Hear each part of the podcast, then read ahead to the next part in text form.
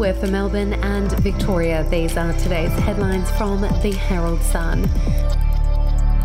More than $100 million of train, tram, and bus commuters' money is sitting in state coffers, earning interest for the state government.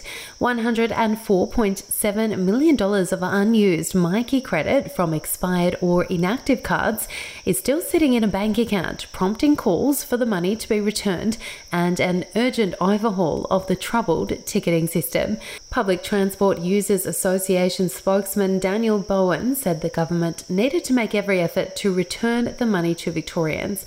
The majority of the unused funds is held on cards that have not been used for four years, meaning they are now expired and are likely lost or have been thrown out. The Herald Sun has been told the funds aren't used by government and are only drawn down when a customer actively seeks a refund.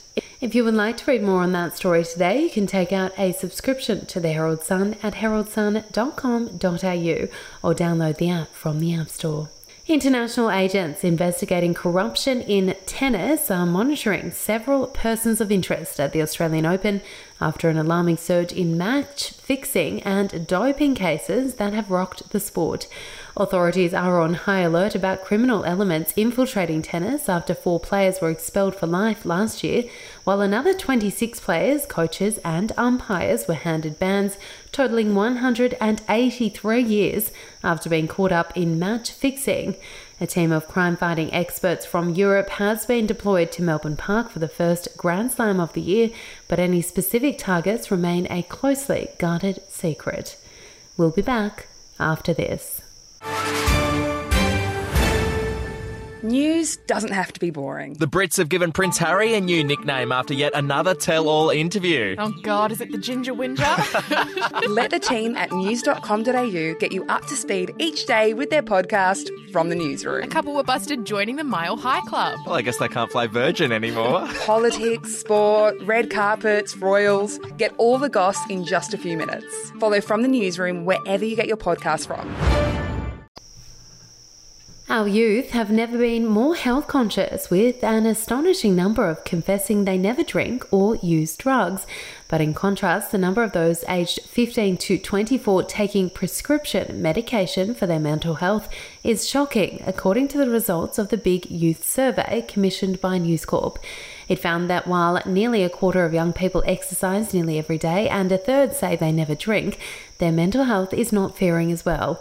One in five say they are currently seeing a mental health professional, a third say they have seen one in the past, and more than 14% say they would like to see someone.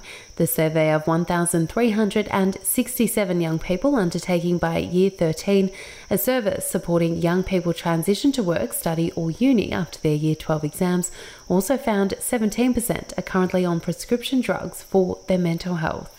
And Alex de Minaur is proof you don't have to behave badly to win at tennis. One of the nicest guys in sport, de Minaur has become the breath of fresh air this year's Australian Open, desperately needed. Not only has he kept the Aussie flag flying by safely advancing to the round of 16 after crushing Frenchman Benjamin Bonzi 7 6 6 2 6 1 on Saturday, he's managed it without acting like a prima donna.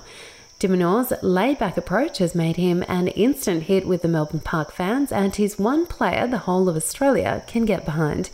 And you can bet the country will if, as expected, his next opponent is Novak Djokovic. The nine-time champion still has to beat Grigor Dimitrov to join de Minaur in the fourth round.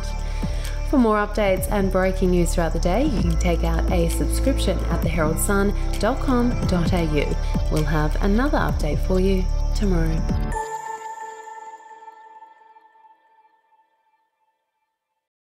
I'm Andrew Rule, the host of the podcast A Life and Crimes. Here are some of the things that we've been talking about the last few weeks.